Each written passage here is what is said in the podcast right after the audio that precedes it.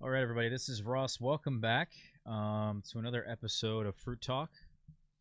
This is the podcast-style video that I do for you guys every Wednesday night, nine o'clock Eastern. We talk a lot about fruits, a lot about vegetables, you know, how to use some of that stuff in the kitchen, and then also how to grow it, and some of the weird, more interesting fruits and vegetables that you guys may never have heard of.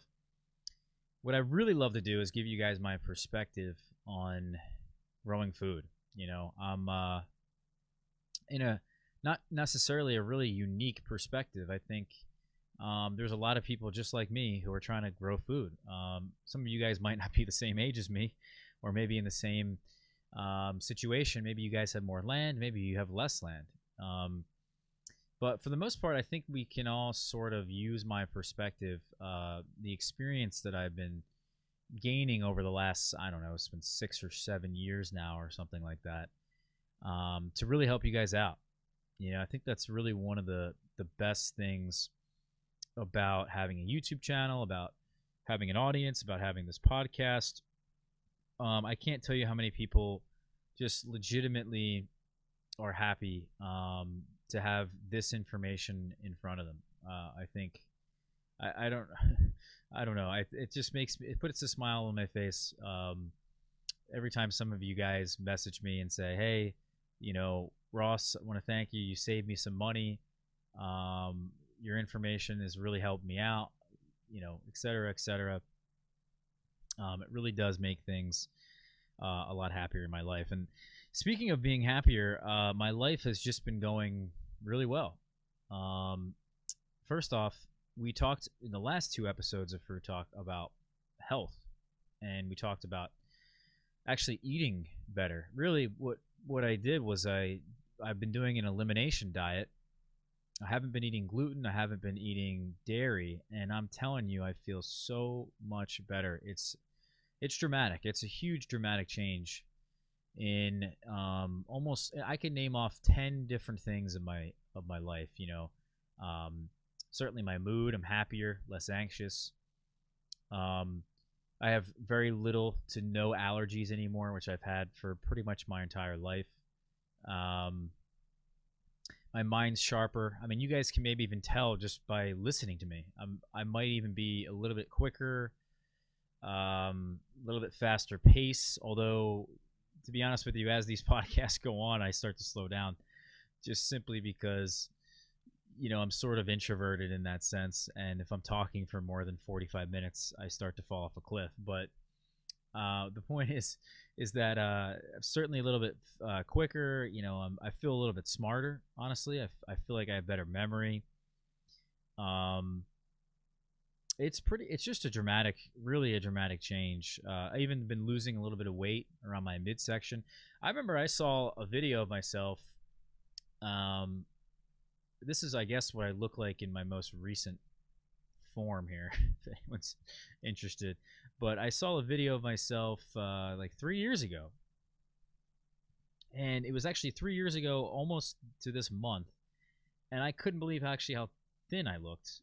Um, not that I'm not really thin right now, but as I've gotten older, I've definitely, I'm sure many of you have experienced this throughout your life, is that as you get older, you just start to slowly gain weight, you know? And I got over a certain age and I thought, well, I'm just at a certain age now, and I guess this is just normal. This is just what's supposed to happen. I'm supposed to very slowly gain weight. It's supposed to be, you know, more and more difficult. Obviously, it is more and more difficult to maintain your weight, but um, I don't think it has to be, really. I don't, I don't, I feel honestly at this point like I'm twenty-two again.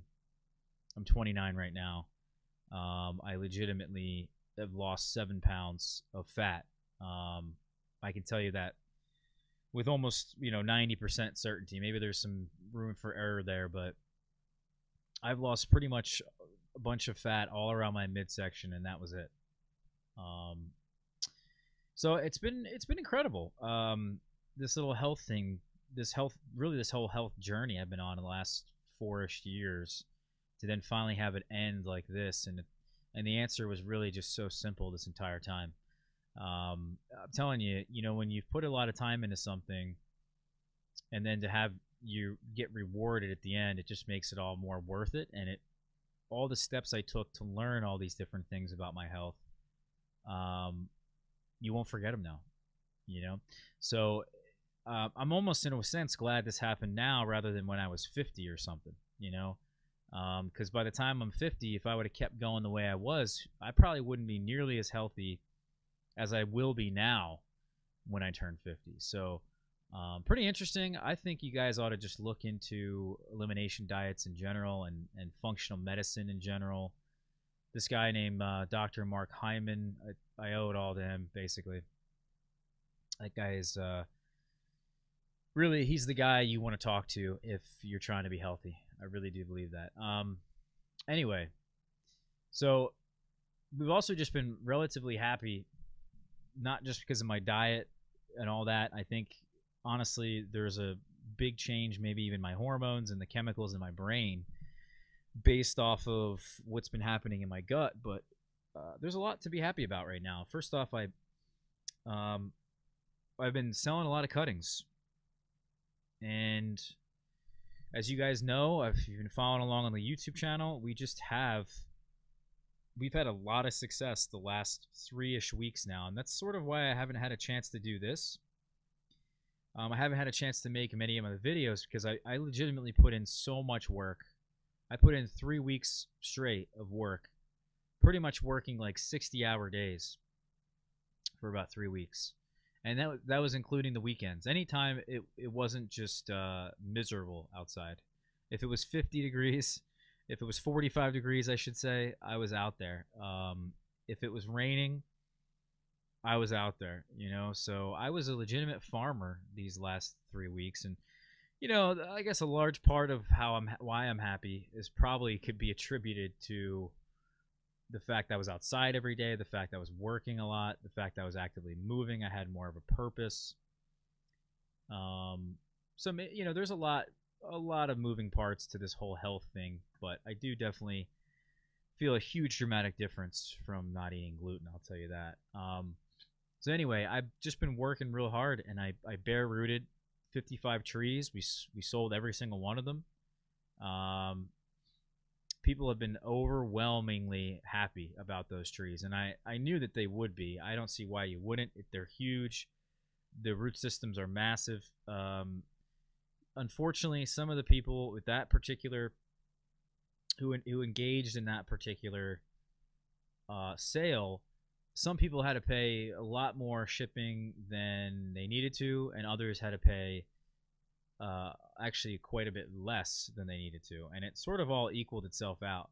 And you know, for some people, like, you know, the heavier the package is and the larger the package is, the more trees you guys order. I was able to save people actually quite a bit in shipping, especially if there's people who ordered, you know, five, ten, fifteen trees. I mean, there's a couple of you guys out there, maybe you're listening.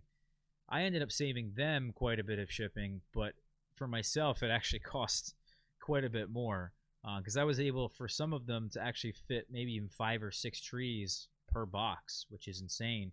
And if you're going, which most of the people who I, I sold these trees to, if you're going all the way to the West Coast, you know, it's it's crazy. If, if I send a box, the the ba these bare-rooted trees of any kind, even if I send just one, some of them could be really heavy. And you're looking at easily thirty dollars. Some of them were fifty. I had some that were over fifty. Um, I had a couple packages for sure that were in the forties. I mean, it, so it was a it was a struggle in terms of that. And I think maybe next year we should evaluate and think harder, maybe at some some level, on you know, uh, the, the shipping aspect of this to make this more fair for everybody who's in, who's, who's doing this. Instead of charging everybody a standard thirty, maybe I could adjust it depending on where they live. I don't, I don't know exactly, but I'll tell you, it's a really fantastic product that I was offering, and it's extremely hard to beat. I, I don't think anybody can beat it. Actually, I'm going to be honest with you. Um, The value that these people got was ridiculous, and you could tell it was ridiculous because they all sold. Every single tree, every single tree I had available sold, and it's been like that um, for actually two years now. I had a couple trees last year that didn't sell, but this year every single tree, and people were asking me for more uh, on a almost, you know, like an like an every other day basis. People were were wondering if I had any more bare rooted trees, and I ended up actually, because of that, those people I actually ended up bare rooting maybe an extra five trees in addition to what I had even planned to bare root. So it's kind of insane, um, this whole thing, to be honest with you. Um, my plans are for the future. Obviously, we'll figure we'll figure out the shipping a little bit more, but I definitely would like to uh, continue this practice in in a different sense. Uh, I'm not going to have nearly as many trees next year. I mean, the patio is like vacant. We I did a video. Um, it should be out rather recent, uh, rather soon. And the video is just talking about, um, you know, getting my trees away for the wintertime, whether we're putting them in the greenhouse, whether we're putting them away underneath the sunroom. You know, underneath the sunroom is pretty, pretty packed because I have a lot of five-gallon size trees. We still have the pomegranates in there. Plus, it's kind of just, I'm running out of space under there, um, underneath that sunroom. But that whole area um, is filled, but the greenhouse is almost empty. Like, there is just nothing in there. So I wish I took a photo. I wish I even had some video maybe to show you guys. But I'm telling you, there's maybe at most, I think there's, um, I have two rootstock that are in ten, fifteen, they're in fifteen gallon size pots. And then in terms of that size, the ten and fifteen gallon size pots, I have probably eight, nine, ten, eleven, twelve. I probably have roughly twelve-ish trees.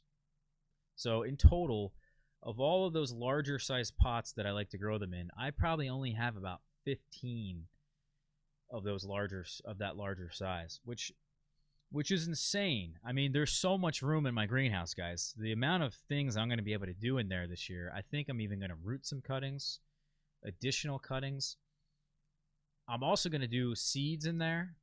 Um, so this is going to be really crazy, this whole process of showing you guys a whole, you know, different side of this whole thing and really getting a lot of trees established, I think, so that I can, um, you know, have, I guess, more trees available to sell to you guys. Um, so that's pretty cool. Honestly, the whole thing is just nuts.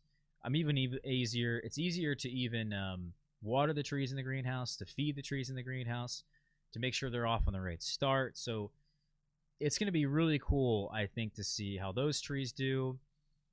Um, and then what also this means for me is that because we have so few trees now on the patio, this frees up a ton of room, a ton of space on the patio, um, a crazy amount. And this allows me then to grow other things. And that's really what we're going to talk about.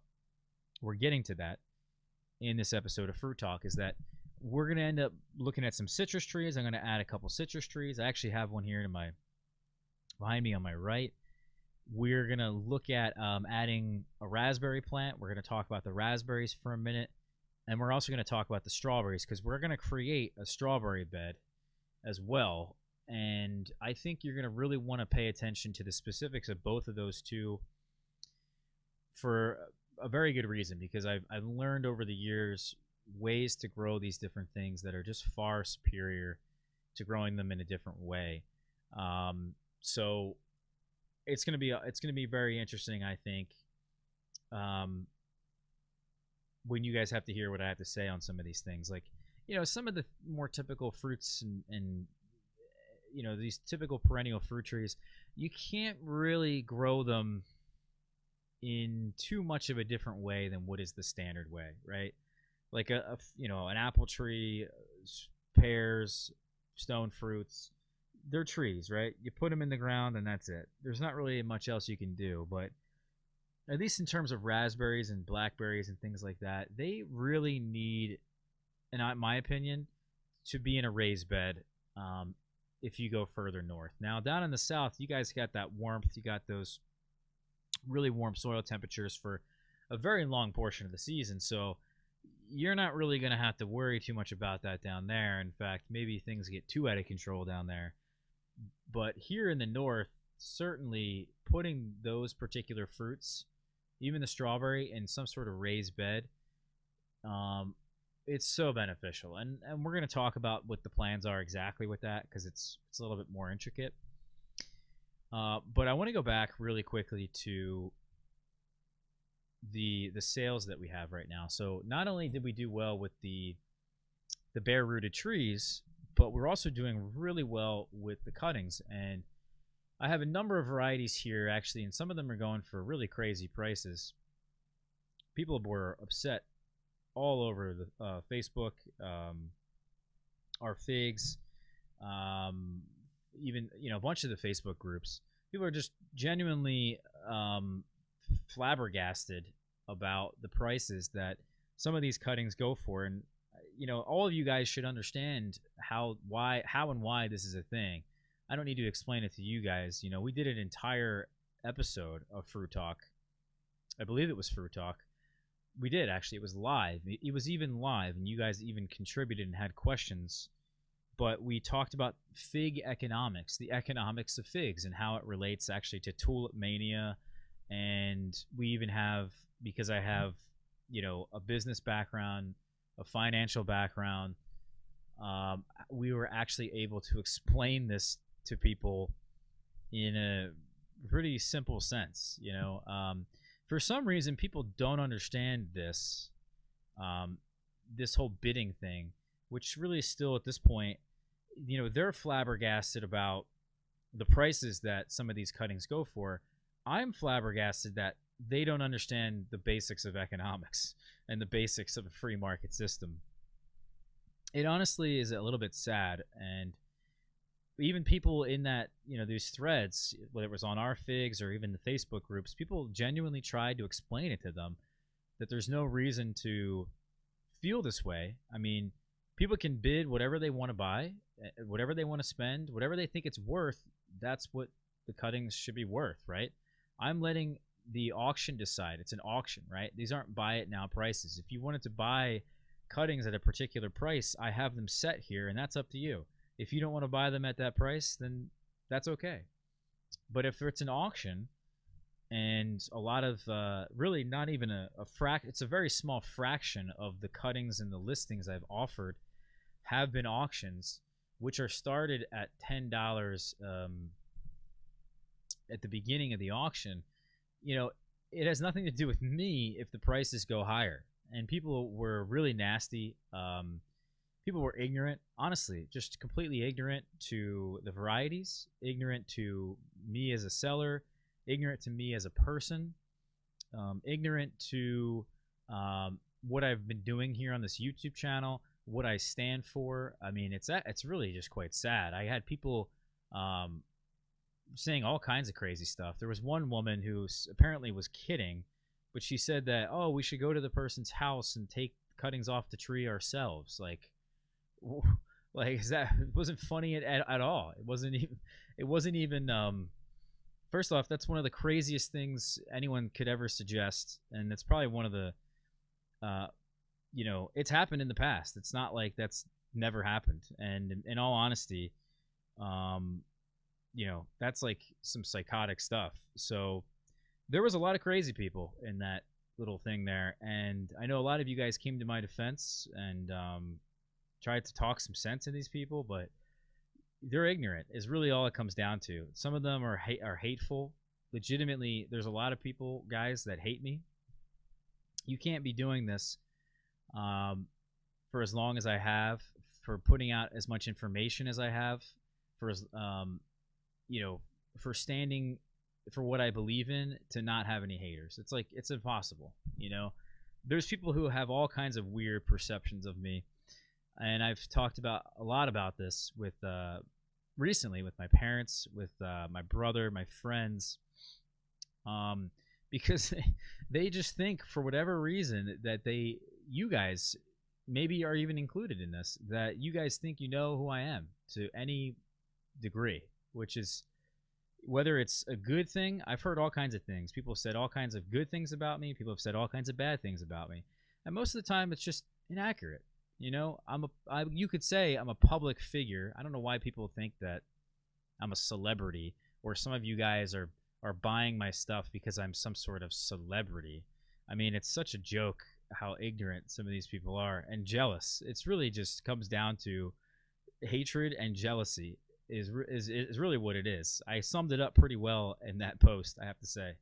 Um, but um, yeah, I just, I think if you're a public figure, which I am, you can't argue I'm not at this point, um, you're going to have all kinds of perceptions about you that are just wrong and right, um, whether it's good or bad, as I said. So me being a public figure, I'm telling you guys that if you have any sort of perception about whether it's a celebrity, whether it's a presidential candidate, whether it's, um, you know, just some Joe Schmo like myself who's on YouTube, and you think, oh, they must be a good person, or they're such a, they're, you know, they're this, they're that, whatever it is. Most of the time you're wrong. You don't, you don't really have any clue, and you're only guessing. I mean, that's sort of what the presidential election is about, right? It's like, well, who do I think is going to be the best candidate? You don't know. You never, you won't know until four years goes by. Um, And even four years goes by, you still don't even know what kind of person they are. Uh, if I'm the president, I'm gonna be I'm gonna be lying about all kinds of stuff. Sorry, guys. You know, um, there's just certain things the American public shouldn't know.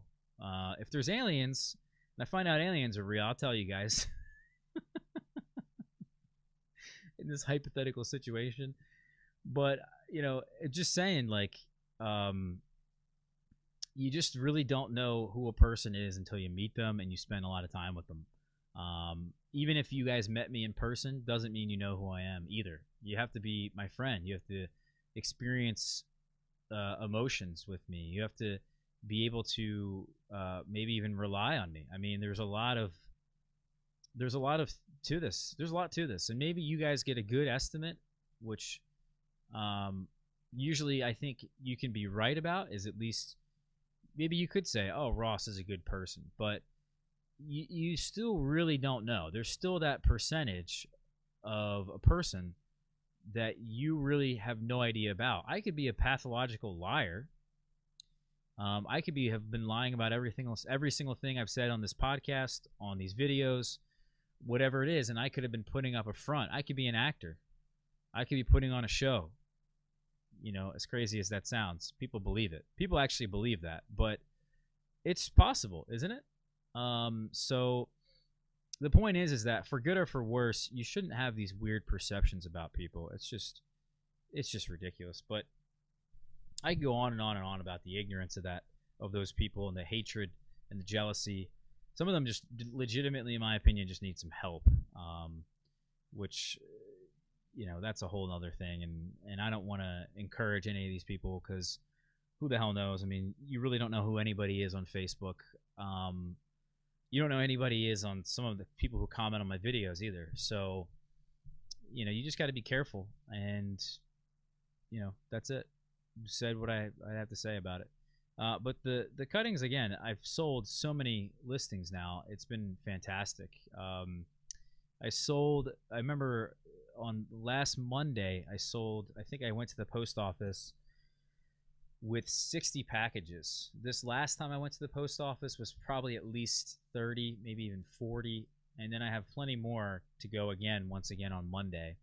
We have listings that are um, being listed uh, and ending then on Sunday, or being listed on Friday and ending on Wednesday. So I have two sets of auctions that are happening twice a week. Plus, you have all these different cuttings here, these different varieties that are for buy it now prices. Um, some of them are extremely rare, and uh, people, I don't, what I've been noticing so far is that people have no idea um, what's good about these varieties and what's bad about these varieties. I even try to explain it as much as I can in these listings. Um, it's pretty obvious to me. Just seeing what people are buying, it just doesn't make a whole lot of sense to me. And that's just the nature of, I guess, growing figs, is that people are genuinely lost for the most part. So choosing a variety is extremely, extremely important. And if, you know, if I can help you guys in any way, I have. I can definitely attest to that. But, you know, some of these other ones I have here are a bit more experimental and are really just being sold for rarity's sake, um, because some of these are just, you just can't find them. Um, and I don't really have too much great information on them just yet, you know, in terms of, you know, a couple of these Thierry varieties that uh, have not fruited for me yet. I mean, I can tell you some information about them, but couldn't tell you, you know, my own personal experience as an example. Um, there's a lot of standard varieties. You know, there's some really good standards here that I'm selling that people just, I don't think really, there there actually has been a lot of people who have been buying like Ronde Bordeaux, Long de Doute, some of the L S U varieties, um, like L S U Tiger and, and uh, Champagne, and even Violet de Bordeaux. So people will understand what are the standards and what are the, some of the things you should just go for. But people are just, for whatever reason, don't understand this, I guess. But, you know, Grise de Saint Jean is one of the mo most standard figs you can grow. Um, it is a standard in France. It should be a, considered a standard here. It does so well in so many different climates. Nero six hundred M is a Violet de Bordeaux type, same thing. Osborne Prolific, believe it or not, is also a standard. Um, it does extremely well in a variety of climates. It's really underrated, I think, in a dry place. And I had some actually at an experimental station in Connecticut that were out of this world. Um, They have a really awesome dried fruit figgy flavor to them. There's White Marseille, which we've done videos on as well, and that's a standard. Um, there's Calderwood, which is L S U Tiger. We've got, you know, um, Figu Jean, which is, in all honesty, it is one of the earliest figs in existence. Um, it's brand new to me, so I can't really give too much of my opinion on it just yet, but a lot of my friends, people who been growing it for a long time, a lot longer than me, have good things to say about it. Uh, there's the Daloso. The Daloso is basically a standard here, in my opinion. Pastelier, a standard. Long de Doute, standard. L S U Champagne, standard. Negretta is also a standard here. Um, it's a wild fig that Sergio Carlini found in Italy, and about ten years ago, it was imported into the United States, and people grow this in so many cold, short-season climates. It's one of the earliest figs. La Magdalene is uh, one that's really been impressing me recently. Um, I don't understand, personally, why a fig like Negra de Agde, um, a fig like Victoria, uh, Moscatel Preto, Raven de Calci is another one. Um, those are really the three I think that really have stood out to me the most, is just that people are severely underestimating those figs. You know, I could have went off and talked about them till, till I got, you know, I don't know, white in the face or something, but I'm telling you, they're, they're highly, I guess, I guess they're underrated, because if nobody seems to be that interested in them, that means, I guess, they're underrated. You know, Victoria is one of the best tasting figs you can grow in California when caprified. Um, it's pretty darn good. It's even good here. It just splits a little bit here, and for that reason, it's not making one of my uh, my lists. But you could tell it's extremely flavorful. Negra de Agde is uh, one of Danny Gentile's favorite figs. I mean, it's got a, it's getting a huge reputation. I don't know why people are not trying it. Maybe everybody has it, and maybe no one wants it because everybody has it. I don't know, but for some reason, that fig, it has a ton of potential, and no one really seems to be giving it any thought. Um, Luzano, I don't even know how many people even have this in the United States. Jade, again, I don't know how many people even have it. Has a ton of potential in um, California with the wasp.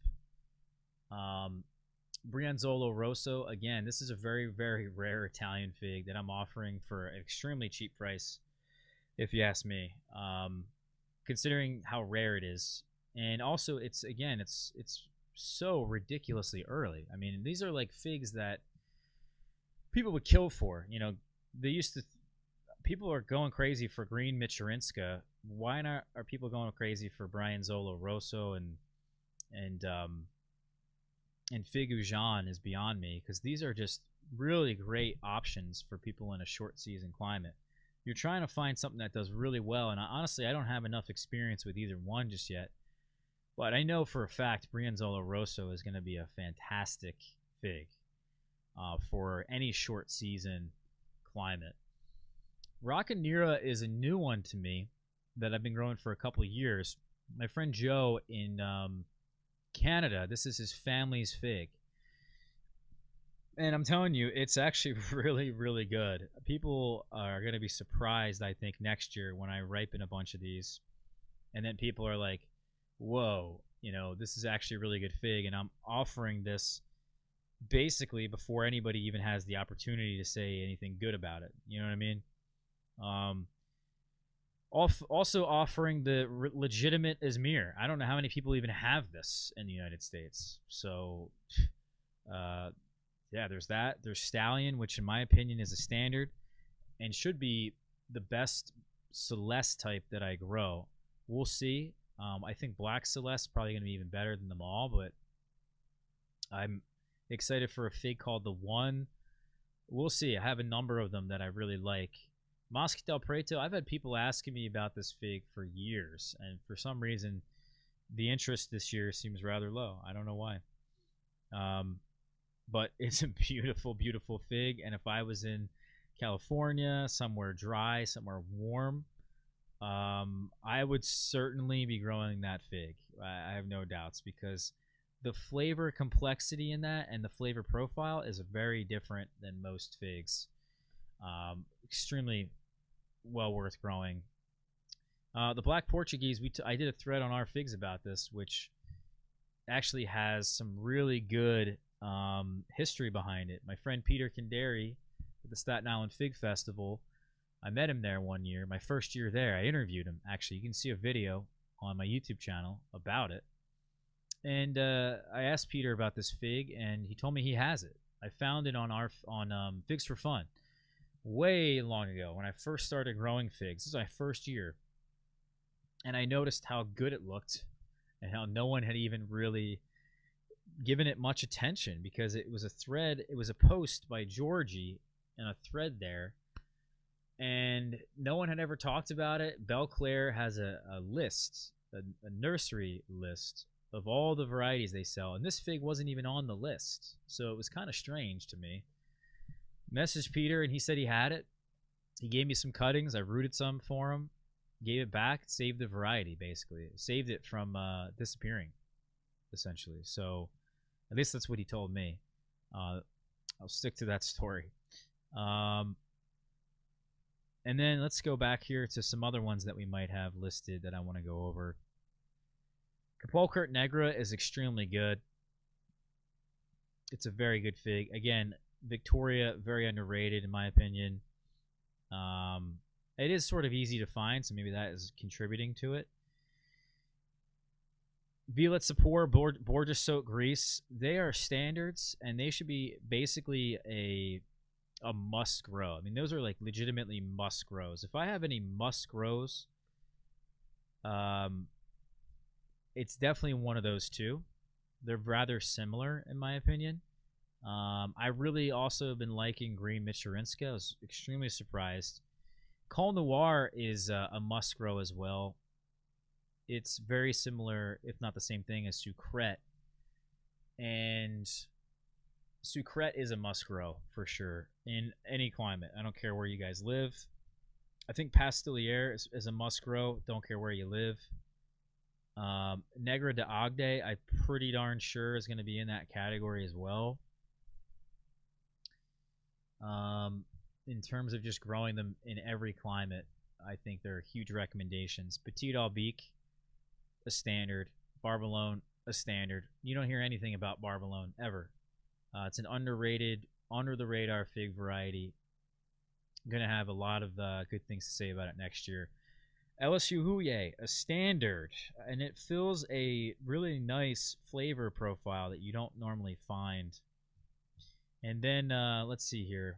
some of the listings we have, I mean, the ones I've listed are essentially the cuttings that I, the varieties I either value the most or have very limited quantity, quantity of, um, that I think are worth listing in this sense.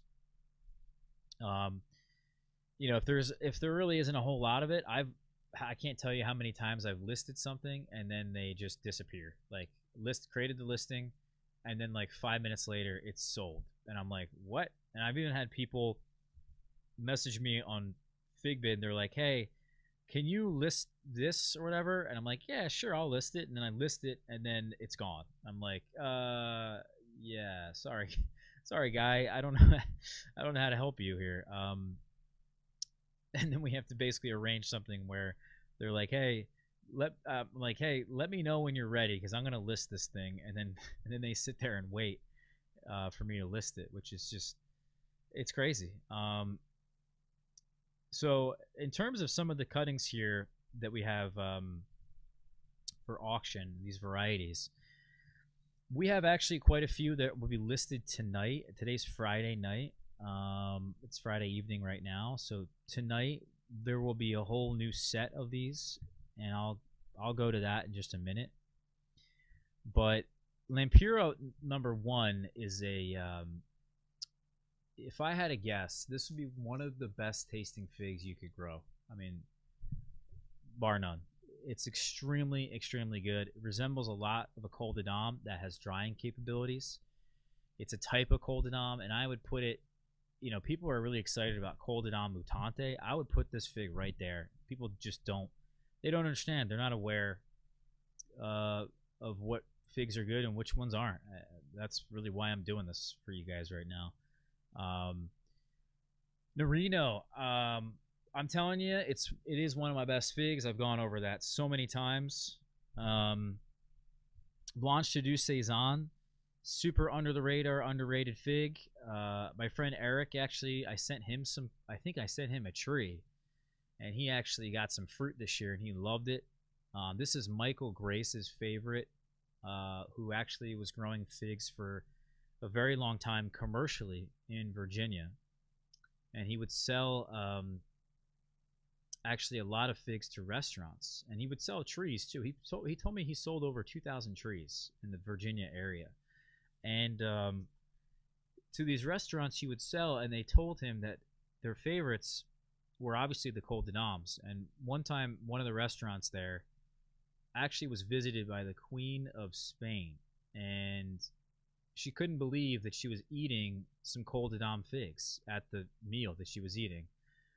And he uh, apparently got some huge, like, just great news. I mean, isn't that cool? I mean, that's just super cool to me. And uh, that's just the story he told me one time. But I'm sure he tells everybody that story. He told everybody that story. But um, this was his favorite right behind the Col de Doms, and it's obvious why. It really is. Um, Hated the Argentile, I am very happy to see that this fig is getting, I think, the attention it deserves. It should be grown everywhere. It is extremely good. Um, it rarely cracks. It rarely splits. Someone asked me this. I don't know where. I saw it somewhere. And I don't know exactly where I was or what I was doing. I couldn't answer them at the time. But someone had asked me about this fig. I think it might have been on one of my YouTube videos that I need to answer some comments on. But it's got everything. Uh, it literally does. I th actually, yeah, I think it was on my Hated video, but it's it's rain resistant, split resistant. It actually has drying capabilities. Uh, it's extremely flavorful. It is the most complex fig that I grow. The most complexly flavored fig. It's ridiculously good, and uh, it can be grown in any climate. It takes a very long time to establish. So what I would recommend actually is grafting it. Um, and you'll skip the line. You'll skip a number of years. It does take a number of years, even when grafted, to mature. So, as some of these figs do, even if you graft them, you, you need like maybe even two years before the fruit will mature. And the fruit matured for me this year even further, and I was just blown away. Absolutely blown away by that variety. Delzermatons, talked a lot of, a lot about this variety, but not a whole lot this year. Um, it is a very good fig.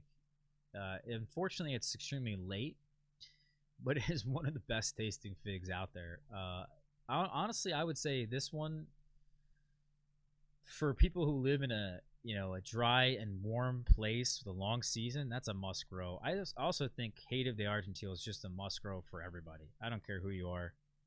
That's like in the same category for me as Smith. You got to grow Smith. You got to grow Hative. You know, you got to try Black Madeira at some point. Delson Wami Grand's getting a lot of um, praise, and I'm still waiting for me to really get a decent representation of this variety. It's just been taking me so long, and I've air layered it, and I've taken cuttings for people, and I've just, I finally put it in the ground, and I, because I'm putting it in the ground, or it is in the ground now, it should really do something significant for me this upcoming season, and um, that's just what I'm hopeful for, you know, so that we can get a better representation of it to see really just how well it does here. But I have no doubt is one of the best tasting figs, and I have no doubt that it does well in a dry, warm place. Will it do well in my climate? I just don't, I don't know yet, but pretty insane how good that fig is. We also have Colonel Littman's Black Cross.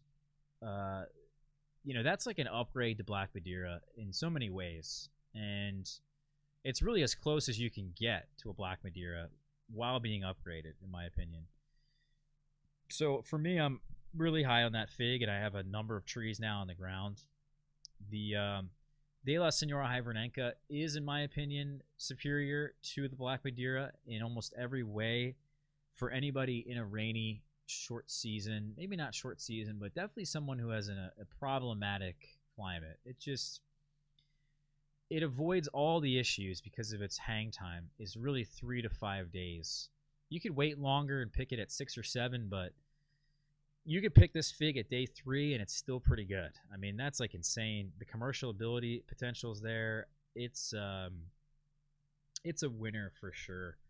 Um, so I'm really happy to see people are, are interested in that fig.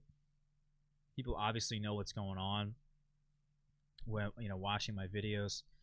The Paradiso Ciro, same thing. You guys saw the video on it. It's extremely, extremely good. Um, I forgot that I even gave it to my friend uh, Brian down in Louisiana last season. Um, you know, often what I do is I either I send stuff to a couple of my friends. Um, I try to send stuff to my friends, but normally I'll select a couple growers. And this year I probably selected about about six or seven different growers, and I just sent them a ton of stuff. Um, and Brian just last year got a ton of stuff from me, and he actually grew this out, and he said that it doesn't split for him, which was really my main negative about it and what I hope that it won't do. So if it doesn't split for him and he gets way more rain than me, then that's a, that's a really good sign. Um, it's so, so good, and it's early. Um, Yeah, I don't even know what else to say. The Rosalino is a stupidly underrated fig, and I hope that people start thinking about this fig more. I'm sure there's going to be all kinds of complainers at some point that say, oh, it's why is it getting so much attention? It's so cheap. You can find it so easily. You know, it's like, well, it's extremely good. That's why. In fact, I might even consider it. It is in my top five. I think I'm gonna. Uh, it's almost in my top five. I think I need another season to really see, uh, to, to get more data on how it's gonna really, really perform.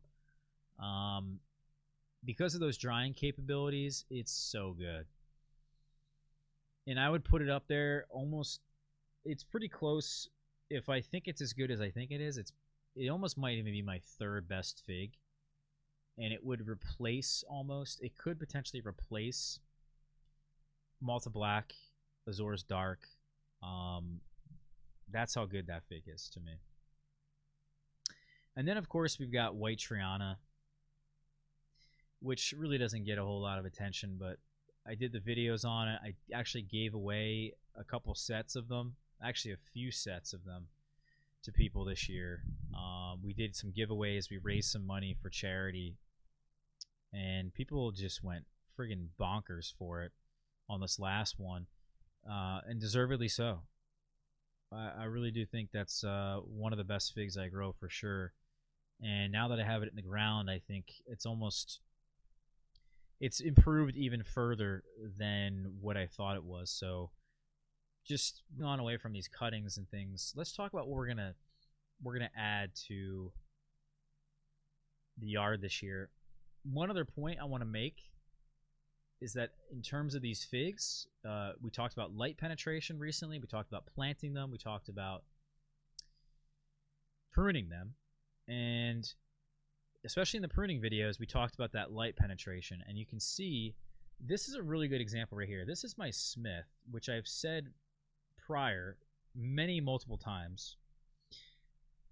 Many multiple times, okay. Um, but this particular tree has not done well for me in the ground. It just doesn't seem to want to fruit.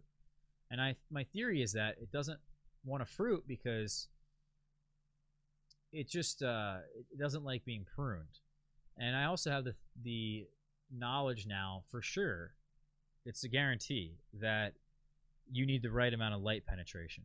Smith is very erect, and you can tell right here that, especially down here at the base, essentially Smith is such a very close spacing here. I mean, this is maybe like a half an inch away from each other, these trunks.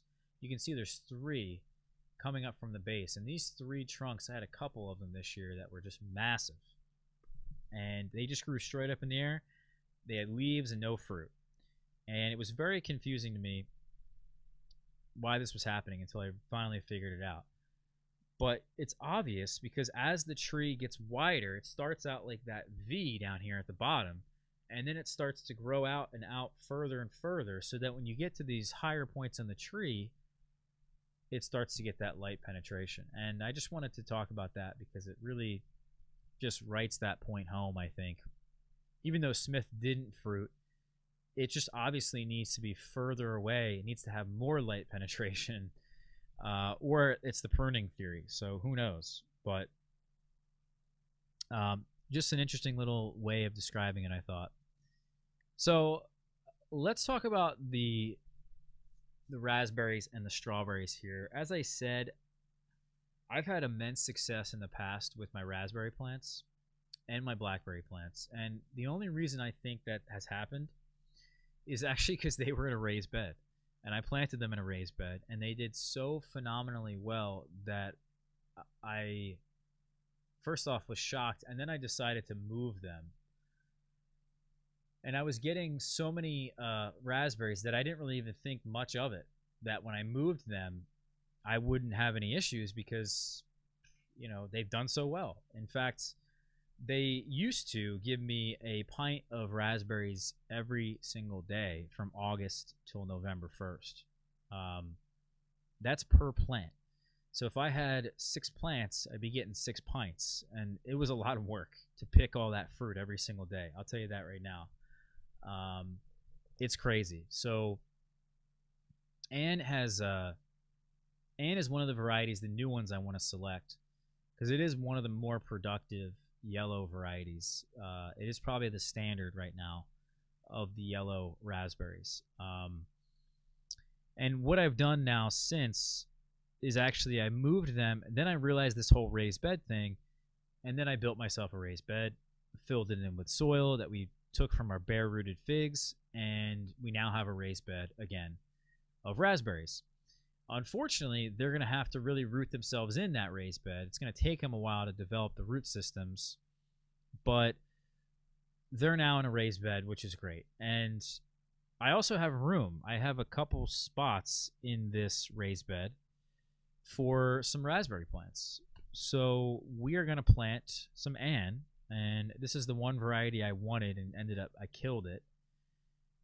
And we're just replacing it. I have, um, what is the name of the other one here? I have Double Gold, I believe. It might even be Fall Gold. Let's find out here. We have Caroline, which is incredible.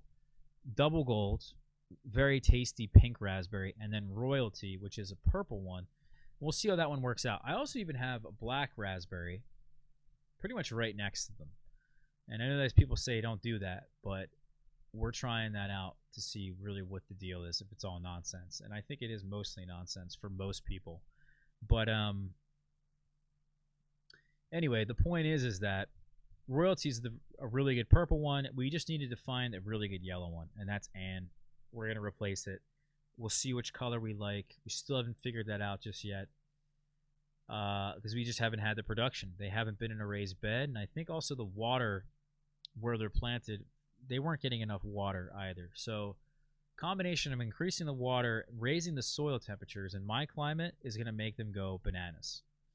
And um, that's all it is. So that really is all I really wanted to mention to you guys about them, in that I think if you're growing them at a certain, you know, climate, especially if you're further north, you want to put them in a raised bed. It's one of those things as well, because, you know, I can't put a, an apple or a stone fruit or, you know, a pear or some of the more standard fruiting plants in a raised bed because they just wake up too soon. And normally they flower as soon as they wake up. And that's just horrible because a late frost comes in and kills off the flowers. You don't get any fruit. But And, and raspberries, I should say, and even strawberries, this almost never happens. They're almost a guarantee. They're such a standard fruit that you can grow. You should never buy raspberries or strawberries ever again, ever. It's one of the things that I just really don't get, why people even go to the store and get them, because they're so much worse, especially the strawberry, and you can get so much food at home at pretty much a very, very consistent time of the year. I mean, my strawberries produce for five months out of the year. Your raspberries probably produce maybe four and a half months out of the year. Um, it's insane. So the Mara de Bois is the strawberry that I really recommend. Been saying it for years. Really a big fan. Also the Rucker Scarlet. And I don't know exactly what I'm going to do just yet, but I am going to create a... a strawberry bed. Now, I used to have them underneath my blueberries. Um, also have my persimmons there, which are going to create a much larger canopy and kind of share that space with the blueberries. We even have a che over there. It's just a giant mess at some point in the future. uh, but underneath on the, on the canopy was the Mara de Bois strawberries. It was huge, and it plant, you know, it really put out a ton of berries every single year. The issue is is that a lot of them died this year because I neglected that whole entire bed, and a lot of weeds and a lot of grass came up, shaded out the strawberry plants, and killed most of them. Um, it's kind of crazy how easy it is for strawberry plants to die, especially if they get no light or if you smother them in some way. If you put like tons of wood chips over them, you can kill a lot of them. Uh, It's not the end of the world. You know, they, they multiply very quickly, but uh, I guess it's kind of easy to kill them. And I'm out for most of the bed. Most of them are dead. I would say about eighty percent of the bed is dead. I de-weeded the whole thing. I weeded the whole thing, not de-weeded it. And um, we're just making up words here. And then uh, we essentially... came up with the idea after I, I watched that video of Edible Landscaping in Afton, Virginia. Michael McConkey did a tour. We did. We, I think we talked about it here on, on the channel, and uh, he showed me a way of growing strawberries where you can plant them up very, create a raised bed that's extremely high, so that you don't have to get down on your knees and pick these things. You can pick them at your waist. You know, it's kind of like at the level of a table, and then you. It just makes strawberries so much easier. Now, the other big thing with strawberries is that you got to net them here. The birds get them, the squirrels get them, the groundhogs get them, the skunks get them. Everything loves the strawberry. And I net them, and then nothing gets them. Problem is the guys who mow our lawn tore up my net. So at that point, I was just completely neglecting the whole thing. I got all my strawberries in the spring, and then completely neg neglected them after they destroyed the whole area, And then all the weeds came in, and I was just like, all right, whatever. And essentially the strawberry uh, needs a new home. So I dedicated an area. We're going to create a raised bed. It's not going to be as high as I want, but what I, I have a little solution here for my problems is that we're going to put a hinge on the raised bed. So it's going to it's going to flip open the top of it. We'll have it something pretty reasonably light, kind of like a cold frame. But instead of having plastic on the cold frame, it's going to be bird netting. And that's going to keep everything out. I'm going to have perfect strawberries. Very easy to pick them. I don't have to deal with a net anymore. There's no way that the people are going to destroy it. It's going to be beautiful. Plus, it's a dedicated area to the strawberry, which I think I really need now that uh, everything is getting so shaded in uh, different areas and things. So it'll be, yeah, it'll just, it'll work out perfectly. And that's, that's my plan. I'll have to keep you guys updated on that. And then what I really want, because we have so much room now on the patio, is that we're going to have a lot more varieties for trialing purposes. And I've already acquired not too many varieties, but if we want to trial something in a five gallon size pot, we are, and that's what we're doing. We have a lot more room for that, especially in terms of the fig trees. But what I really have had great success with now is actually the citrus trees. They're doing so well. This guy here behind me, I've realized, I'm pretty just convinced the rootstock took over years ago. This is like four or five years ago, and I had no idea what I was doing, and it's just never gonna fruit, and if it does, it's gonna be crap. So I'm gonna I'm gonna get a couple I'm gonna just gonna get scion wood for my own trees, plus I'm gonna order a couple trees, and I'm gonna do some grafting on this guy, recover this, maybe even get some fruit off of it next year, who knows. And then since our finger lime is doing great, I'm not I'm considering this blood lime, the Australian blood lime. These finger limes I know are so, so good. Now, I also want a, a legitimate lime. I use them a lot in my cooking. I use lemons a lot less, but certainly would be sweet to have a lemon tree. So I'm going to think about, I have a, this Eustace limequat right here that actually has fruit on it right now that I could pick. But the Eustace limequat, I'm not a big fan of this, and I've talked about this in another video. It says it's a cross between a Mexican key lime and a kumquat. I'm not a big fan. Maybe it is good in a cocktail, but eating it in terms of a kumquat, you know, where you just eat it with the skin, you eat the flesh as well, it doesn't seem to wow me at all. Using it as a lime, squeezing it on your food, doesn't impress me at all. So this particular citrus, unless it's impressing me this year, it's really quite a disappointment. Um, now, we got to find a lime, a legit lime. We got to find also a legit, considering a legit lemon tree, considering this Australian blood lime.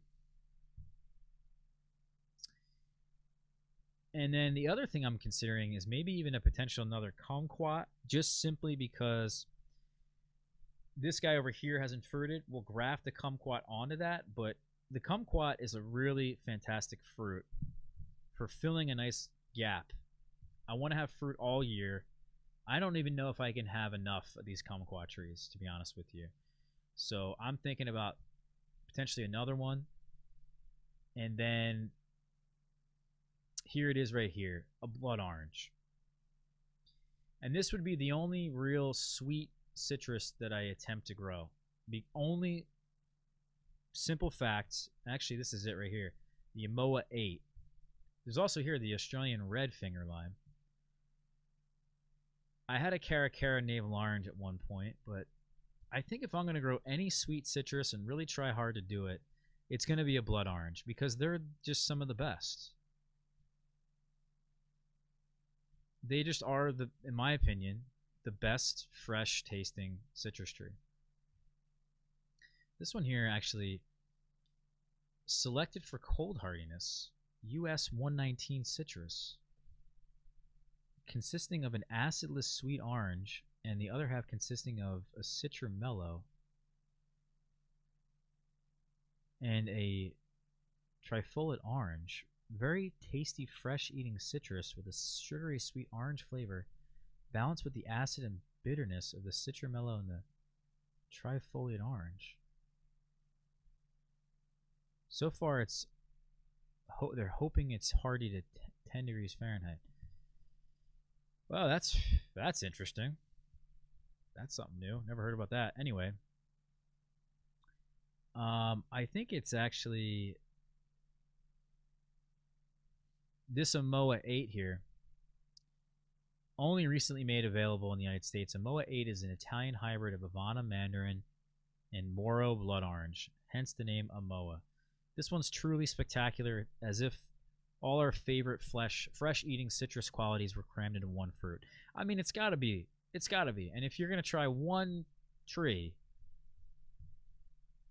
that's sweet, because you just, guys, if you're in this climate like me, it's just going to be very difficult um, to get sweet citrus. This actually looks really good. Look at this Sanguinelli Blood Orange. Um, I trust One Green World about the citrus more than I trust Four Winds Growers, because I think they, whoever is over there, I forget the guy's name. Maybe it's Arlie Powell. He knows his citrus. Whoever it is over there knows their citrus.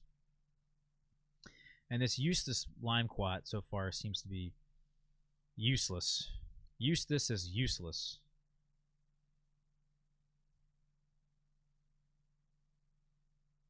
I don't want any grapefruits. They take forever. Good luck. Citramellos or Tangelos, I don't even know. Never even had one. You know, don't seem all that appealing to me. It's a variegated kumquat. Palmellos, never had one. Probably should try one, huh? Here's a lemonade lemon. Don't want one for that, I don't think. It would be cool to make some limoncello, wouldn't it?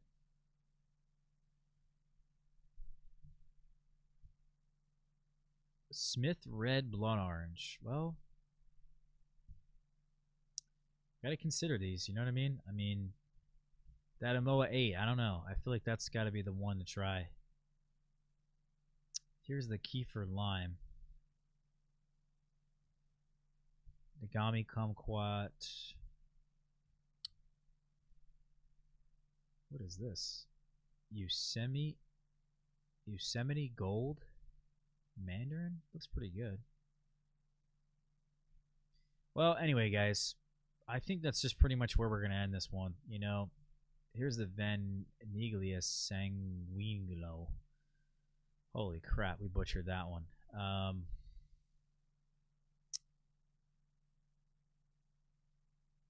You know, I will say that Four Winds has a much larger selection of Italian types of citrus. The question is, which one is good? I don't know. And it might be better just to go with something that's standard, like Eureka or the Kiefer Lime. I uh, just don't know. Oh, they actually sell rootstock. Holy crap. Whoa. That would be worth getting. These guys are really stepping up their game here.